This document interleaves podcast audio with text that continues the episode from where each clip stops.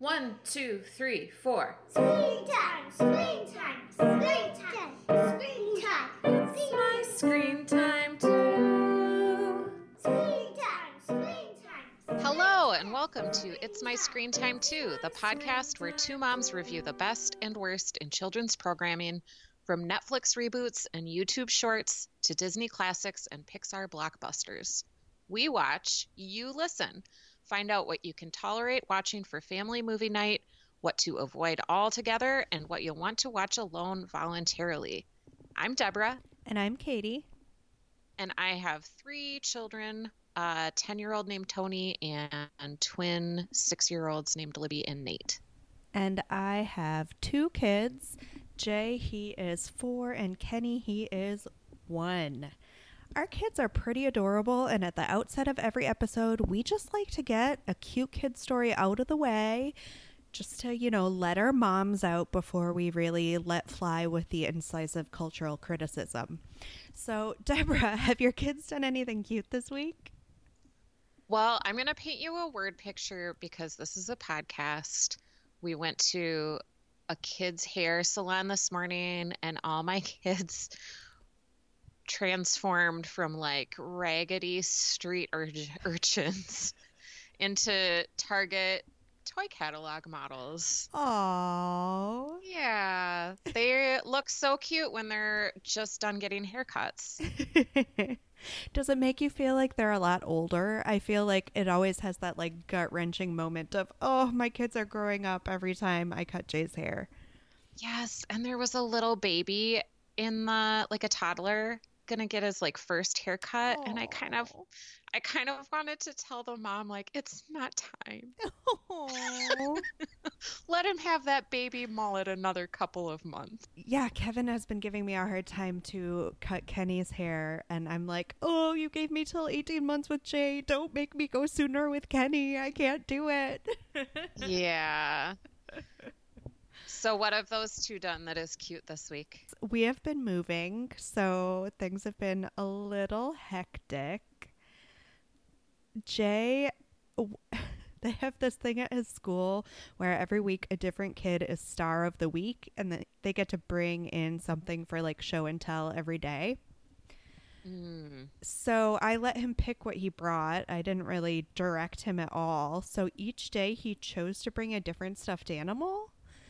Okay. And I learned that he has named all of his stuffed animals, but it's just the name of the animal with a Y sound at the end for Okay. all of them. It's really cute. So he brought in dinosaury and alligatory and eagly.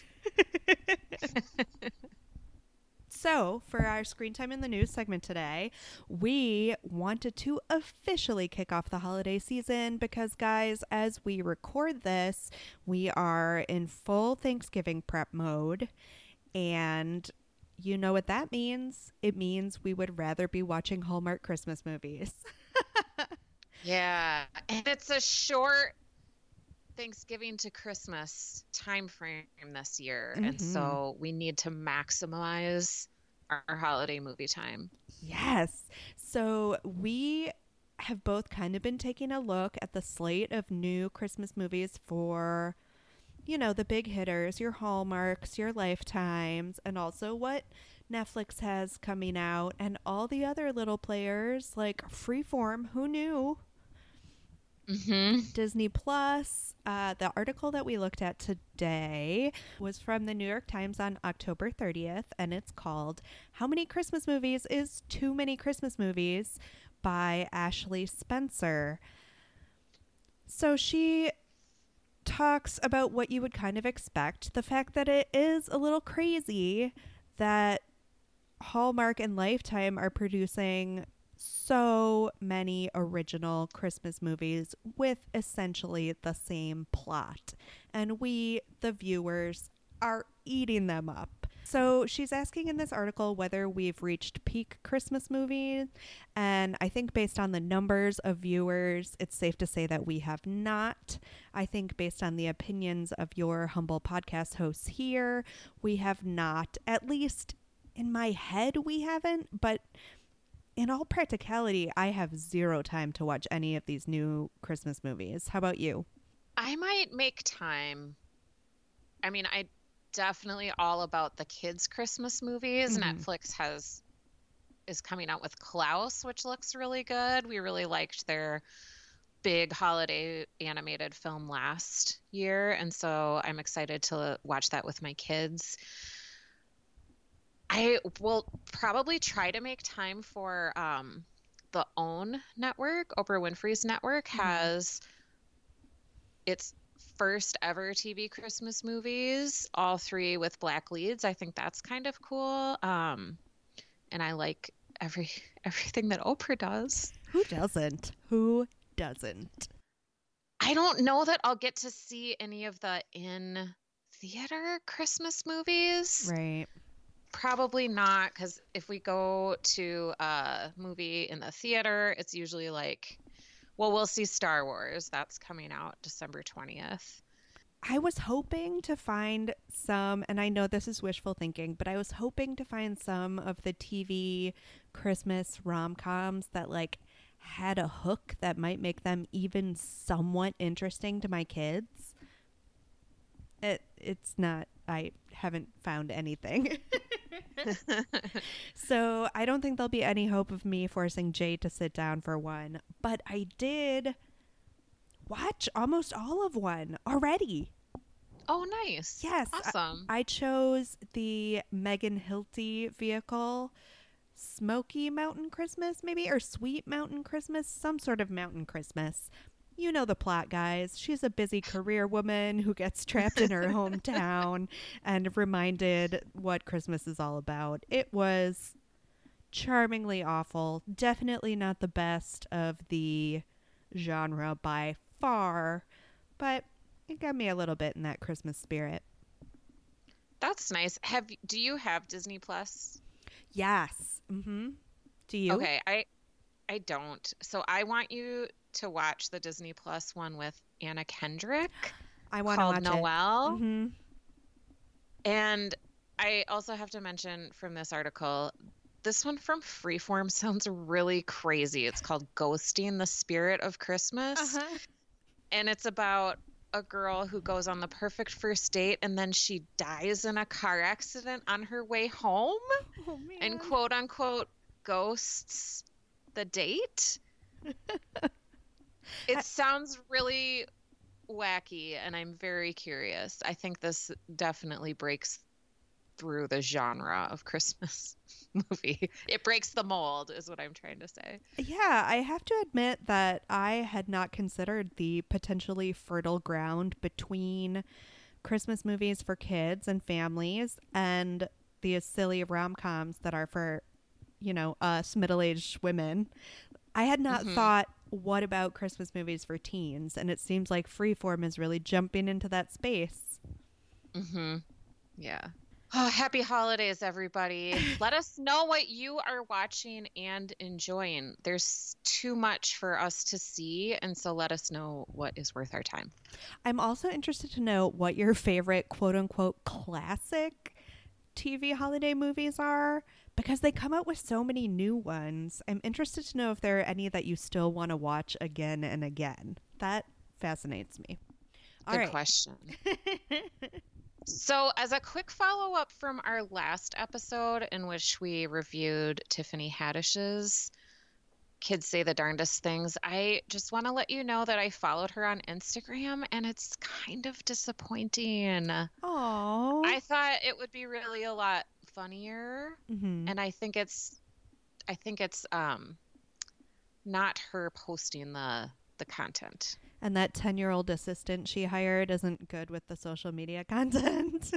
yeah, it's not like the unfiltered Tiffany Haddish that I would like to see on Instagram. It's just like some promos about her show. oh, that makes me sad. Well, today we are reviewing The Last Kids on Earth. It's a Netflix show. It premiered in September of this year, 2019, and it's based on a series of illustrated novels by Max Brallier and illustrated by Douglas Holgate. There are five books in this series. The first one was published in 2015. And the show is a production of Canadian studio Atomic Cartoons, who's also responsible for one of our favorites, Molly of Denali. And the series centers around a 13 year old boy named Jack Sullivan, and he lives in a treehouse with his friends. Quint Baker, who's a science nerd and adventure, June Del Toro, who's a kick ass love interest, and Dirk Savage, local bully turned team strongman. And they're all navigating the apocalypse, which involves zombies and monsters. Can't just be one, guys. Can't just be one. We picked it based on my suggestion because my 10 year old is a huge fan of the book series, really loves them a lot. He's like told his younger brother and sister all about the series, and so they play Last Kids on Earth sometimes. So they were excited to watch it. I was excited to watch it. Also, our Halloween movie, Spooky Buddies, wasn't super scary, so we wanted to delve a little bit further into that world of kids' frightening content. So, this is not our first trip into the world of teen zombies. Listeners, if you remember last year, I think it was around our like fun summer movie time, we reviewed the Disney Channel original Zombies, which was a musical and had quite a different tone. But this is our first foray into a full on teen apocalypse. And just as we talked about when we did review zombies, I have to ask, Deborah, are you apocalypsed out? Did you find the new setting and the attempt to bring this to a teen audience to be refreshing? I got apocalypsed out in like season four of The Walking Dead.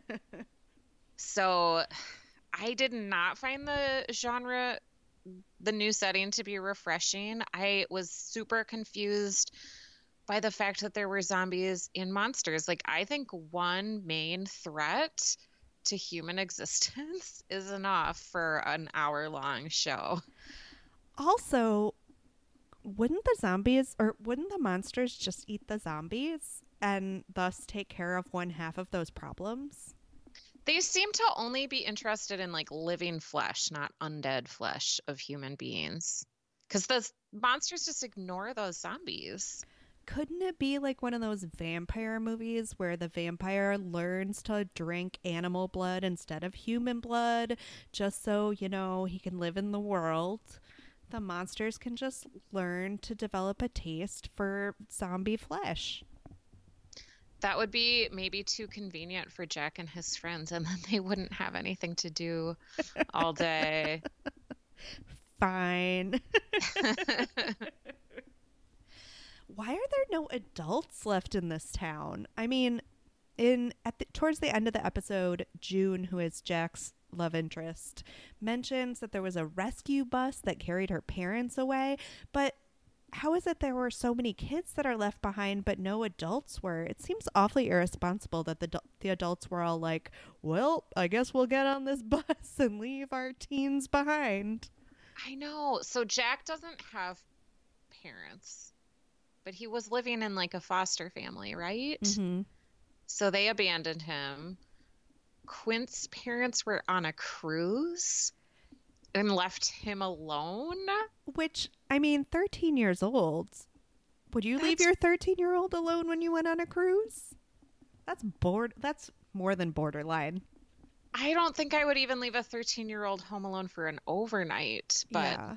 I'm a helicopter parent. Yeah, and the scene where June describes how she saw her parents and they saw her and they didn't even try to get through the zombie apocalypse to save her. I mean, that's a moment where like as a parent, you're like trying to protect your spot in the gene pool. So like you risk your life to save your child to propagate the species. Right. like that's just that just didn't seem realistic based based on I don't know human instincts, but Yeah. It was very sad. It was very sad.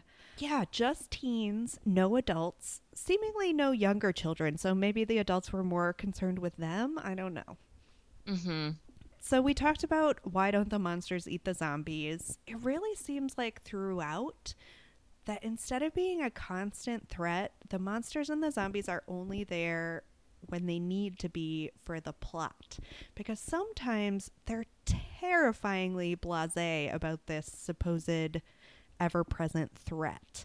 There's the Mhm. scene where they break into the high school or the junior high where June has been ho- holed up this whole time. So the three boys break into the high school.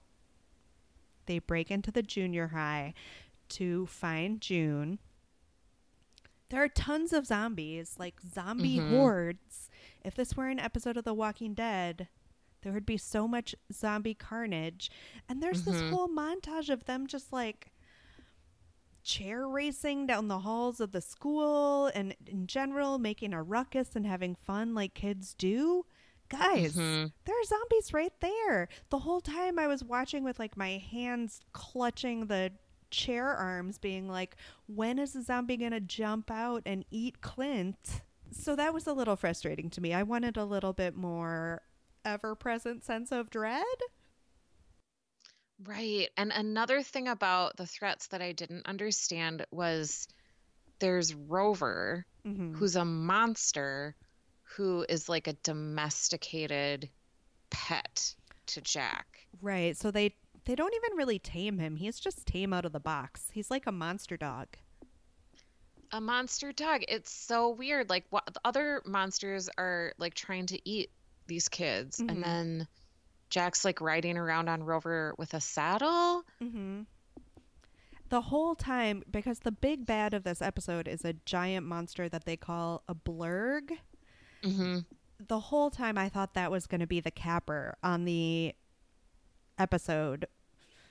I thought it was going to turn out that the blurg was just following them because he needed a friend. Like, I was just waiting for that to be the twist. Yes, I even asked Tony when we were watching it. I was like, "Does Blurg just want to hang out with them?" And he was like, "No." But you could be forgiven for thinking that because how could you tell? Like, is there a Yeah. size limit? If the monster is small enough, it might be tame, but if it's big, it's got to be evil. hmm I feel like that's a little sizist. I think you're right. I was also wondering if there is a chance that this entire apocalypse is just a figment of Jack's imagination because the system has already failed him. He is Mhm. almost already living a tween's version of the apocalypse because he's growing up with a negligent foster family. His all right, I really didn't have like something to follow that up with, but is the apocalypse just a metaphor for the hopelessness of his real life? I think that's a really astute observation. And But- he seems really happy when he kind of assembles this like family of his own making with uh, three friends who all come to live with him in the treehouse. And the whole time that he's living through this apocalypse, he is treating it like a video game. Like every task he completes, he Mhm. like gives himself a little reward badge and it flashes up on the screen. It feels like to have the whole thing framed as a game starring Jack as our hero could mean that it's all in his head to begin with. Which brings me to the process of gamification, which Jack uses as a means of coping with the apocalypse. Gamification is kind of in the zeitgeist right now. Uh, listeners, if you don't know what gamification is, it's like the process of accomplishing something by pretending it is a game. And people have applied this to a lot of different areas of their everyday life. You can see people gamifying their diet regimes or their exercise routines or their household chores. There's a whole variety of things that, and a lot of it is app based, that have little rewards that you get for, I don't know, doing all the dishes or whatever, making your bed every day. Uh, is there anything in your life that you gamify, Deborah? this is not really a gamifying thing, and I'm kind of embarrassed to tell you about this, but I used to work Love it. in an office a long time ago, and like the executive assistant in my office, his name was Gino, and he was really, really, really, really fun.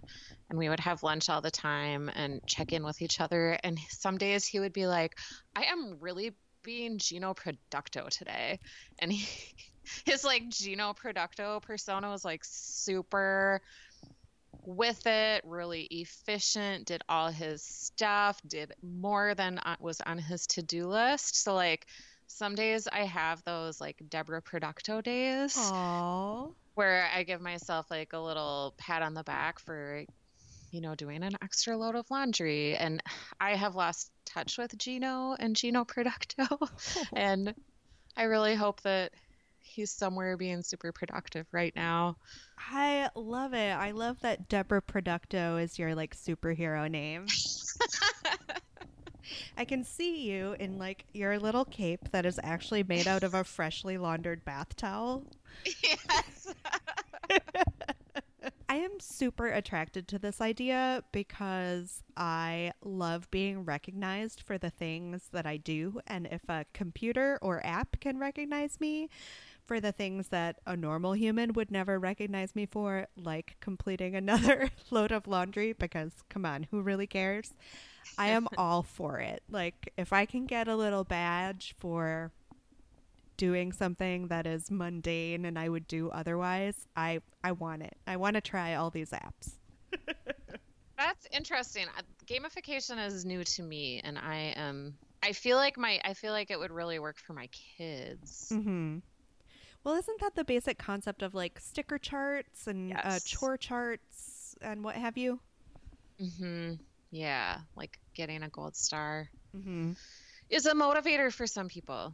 Yeah. So I guess the idea of gamification is it's like a gold star for grown-ups without any actual reward behind it. Like I don't Mhm. know how you do it with your kids, but with Jay if he gets 10 pirate coins, then he gets some sort of little prize. But if I were gaming fi- gamifying this for myself, I wouldn't really get anything after 10 pirate coins. I would maybe become like a level 2 pirate.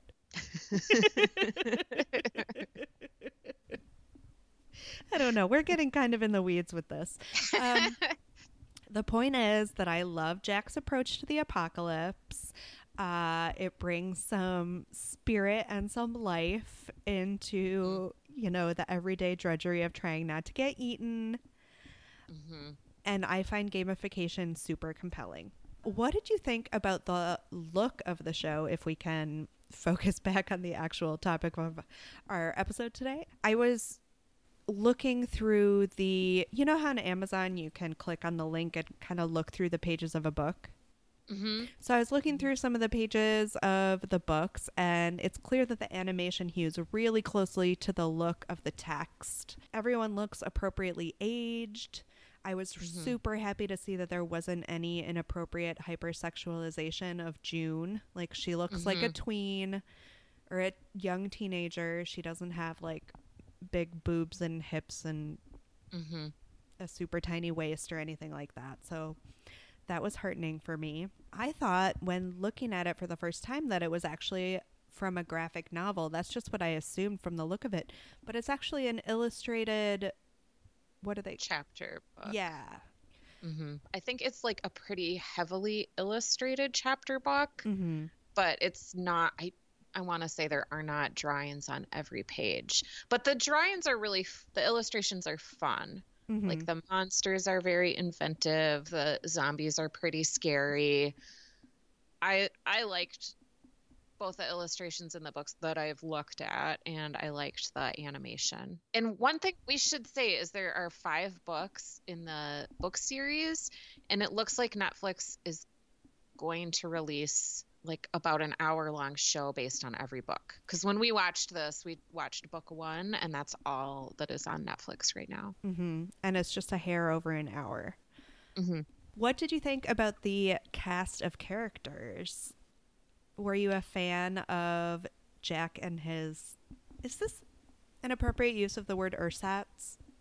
His ersatz family. Yeah, I think so. Okay. Well, it is very Scooby Doo, and you noted on our notes that um, each team member of this ersatz family is a recognizable type. Like Jack is the hero, Quint is the nerd, Dirk is the muscle, June is the girl, um, the badass girl, and a lot of kids shows do this, and like a lot of chick lit novels do this, and rom com movies do this, and I You pointed that out, and then it started to kind of make me mad. And I wonder, like, are writers lazy, or do they not give enough credit to their audience? Part of me wants to give it a little bit of a pass just because it Mhm. is a book for children. And I think the idea is to find an avatar for yourself. And maybe Yeah. if you're a young boy reading this, and you can check this with Tony, you want to see yourself in Jack, and you want to see your immediate friend group in his friend group. And at least at that age, I think they're not usually really playing with members of the opposite sex all that much. Mm-hmm. Yeah, that's true. That's true. But I was kind of peeved that June was the only girl, and ugh, well, also Quint was the only person of color. The whole thing about representation being that if you only have one of a certain type, that person is meant to represent the totality of Mhm. that group. It's just as frustrating here as it always is. Mm-hmm. Yeah. We encounter this a lot. We do. Um, One kind of funny scene about Dirk, the musclehead. they encounter him on, in a street scene and he like fights a monster away and then he just goes to the side of a building rips the gutter off in order to get a drink of water i just thought that scene was hilarious I really enjoyed Dirk as comic relief. Hmm I get it. He's strong. We already mentioned The Walking Dead, and I can talk more about this. But did you compare Last Kids on Earth to any adult movies or TV shows? But The Walking Dead is obviously the first one that you would reach for when thinking about the apocalypse, right? Yeah, and in fact, based on when these books came out, I have like sort of a crass capitalist take on this. I feel like the writer of the book might have watched the first series, first uh, season of The Walking Dead, and just thought to themselves, "What if it was just Carl?" That sounds horrible. I hope he didn't say that in his pitch meeting. I know, but that's kind of what it feels like in the beginning because it's just Jack slash Carl alone eating junk food, avoiding zombies. It also made me think a little bit about I Am Legend by with Will Smith in it and the Mhm. dog and this is not even the first show that I've compared to that movie. I think I have too. I think pretty much anything involving a sad death of a pet, like that one always comes Mhm. up for me. hmm It also sort of reminded me, and maybe just because this is the only zombie book I've ever read, but Colson Whitehead's Zone One book that also came out during that really fertile time for zombies in the zeitgeist. Mhm. Like, is that also when we got Justin Cronin's The Passage? That was more feel like two- vampires, but 2010 to 2015, it was just all zombies all the time. yeah, there were zombies everywhere. Oh, um, I guess it was earlier. Twenty Eight Days Later was earlier in the aughts, wasn't it? Mm, That was a favorite of mine too. okay. Were you able to cast the gritty HBO reboot? I mean, to me, what you were saying about The Walking Dead, but only Carl, Mm-hmm. it felt to me like it could almost be like Walking Dead, the early years. Like, what if young Rick Grimes and what if young Michonne Ah. and young Daryl? And I don't know who Quint would be. Is there a brainy one, really? Um, that doctor, maybe the vet, Oh yeah. the old guy. Uh, so like the mupp, the Muppet babies Yes! of the Walking Dead. Walking Dead Muppet Babies. That is exactly what I mean. I thought about casting Jack and June in more of an adult age, and I would like to see Michael B. Jordan and Michelle Rodriguez have um, kind of that tension between like he wants to save her and she doesn't need saving because Mhm. she's really tough and competent fighting zombies. It would also be refreshing to see like the female lead try to keep saving the male lead and the male lead being like, I got it. I just cleared a path to the cafeteria. Quit messing with my system. You know what I thought about when I was thinking about the girl? I don't know why this has been on my mind so much lately, but the girl saving the guy.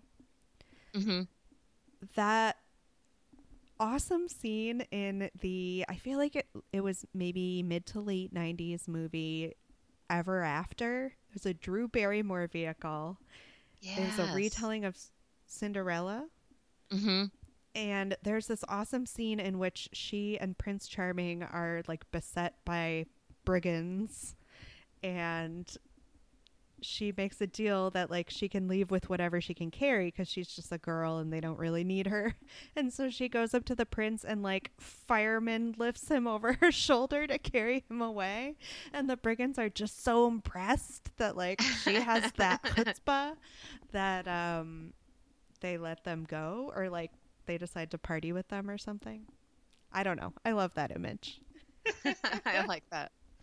I just want to mention, and this is totally going back to our general thoughts, but speaking of images that we loved, uh, Jack, our hero, his weapon of choice is a baseball bat that early on in the episode he hits the Blarg with the baseball bat and the bat breaks, but it breaks in such a way that it looks like a sword.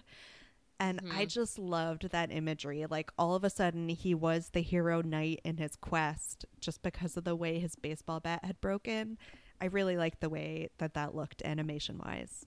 hmm hmm That was cool. Sorry, going back to uh, evergreen evergreen questions. I was just gonna ask you if you thought it was better when we were kids. Did we realize we were missing out on zombie apocalyptic scenarios? I'm trying to think if we had anything. Not that this is a dark show, because the tone is really pretty enthusiastic. Um, Mhm. I'm trying to think if we had anything that approached this kind of heavy topic. I don't think this was the type of show that I would have watched when I was a kid. So Mhm. if there was something like it, I it wasn't on my radar. Yeah.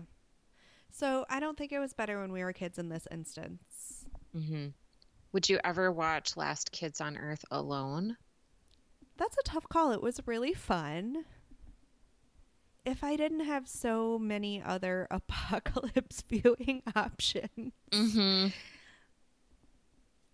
I have a feeling I will be just fine watching this with Jay in a couple years when he's old enough for it. I don't feel the need to watch Mhm. it by myself, but it was perfectly entertaining. How about you? hmm My kids loved it. So there if there's no chance that I'll watch it alone. They're already like disappointed that only book 1 is available. So I I definitely will be watching the other ones but with my children.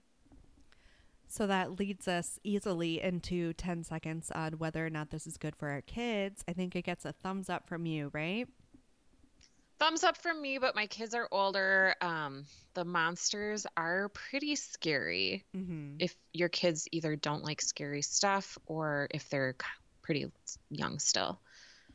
So I would say it's good for uh, definitely eight and up, six and up, kind of a question of who's watching, what the kid And- is like. I think I would skew that towards the younger end of your spectrum just because it does have such a, sun- a sunny tone, even when they Mhm. are confronting what could be looked at as the scarier monsters. hmm It doesn't feel like anyone's ever really in peril. Right. Ratings? I don't know that we have emphasized or that I have adequately emphasized how much fun I found this. Like, not knowing anything going into it, I was very entertained. So, I would give it maybe a four. Yeah, I think Jack was a really good character. I would I would say four and a half. Nice. Yeah, I mean, the only thing I, that shades it away from being higher for me would just be, I guess, the lack of diversity, the kind of standard, the white dude is our hero perspective. hmm But yeah, I thought it was really well done, really nice and quippy, and dare I say, a nice, sunny take on the apocalypse, yeah. which was good to hear. Well, guys, let us know what you thought about The Last Kids on Earth. And don't forget to keep us posted on your holiday movie watching schedule. Deborah, do you have any other thoughts on this one? I do not. Thanks for listening to this episode of It's My Screen Time Too. Please rate and review us on Apple Podcasts or wherever you get your podcasts. Check out our website at myscreentime2.com. You can still find us on Facebook to continue the conversation at facebook.com slash myscreentime2. You'll see what we're watching next, and you can watch along with us before our next episode. You can tweet us with show or movie suggestions, article recommendations, or general comments at, at my screen time 2. You can email us at myscreentime2 at gmail.com. Our theme music was composed and performed by me and my adorable children, and our podcast is produced by Katie. Tune in next time for more real talk about the movies and TV beloved by kids and tolerated by parents. Bye. Bye. Screen time. Screen time. Screen time. It's my screen time too.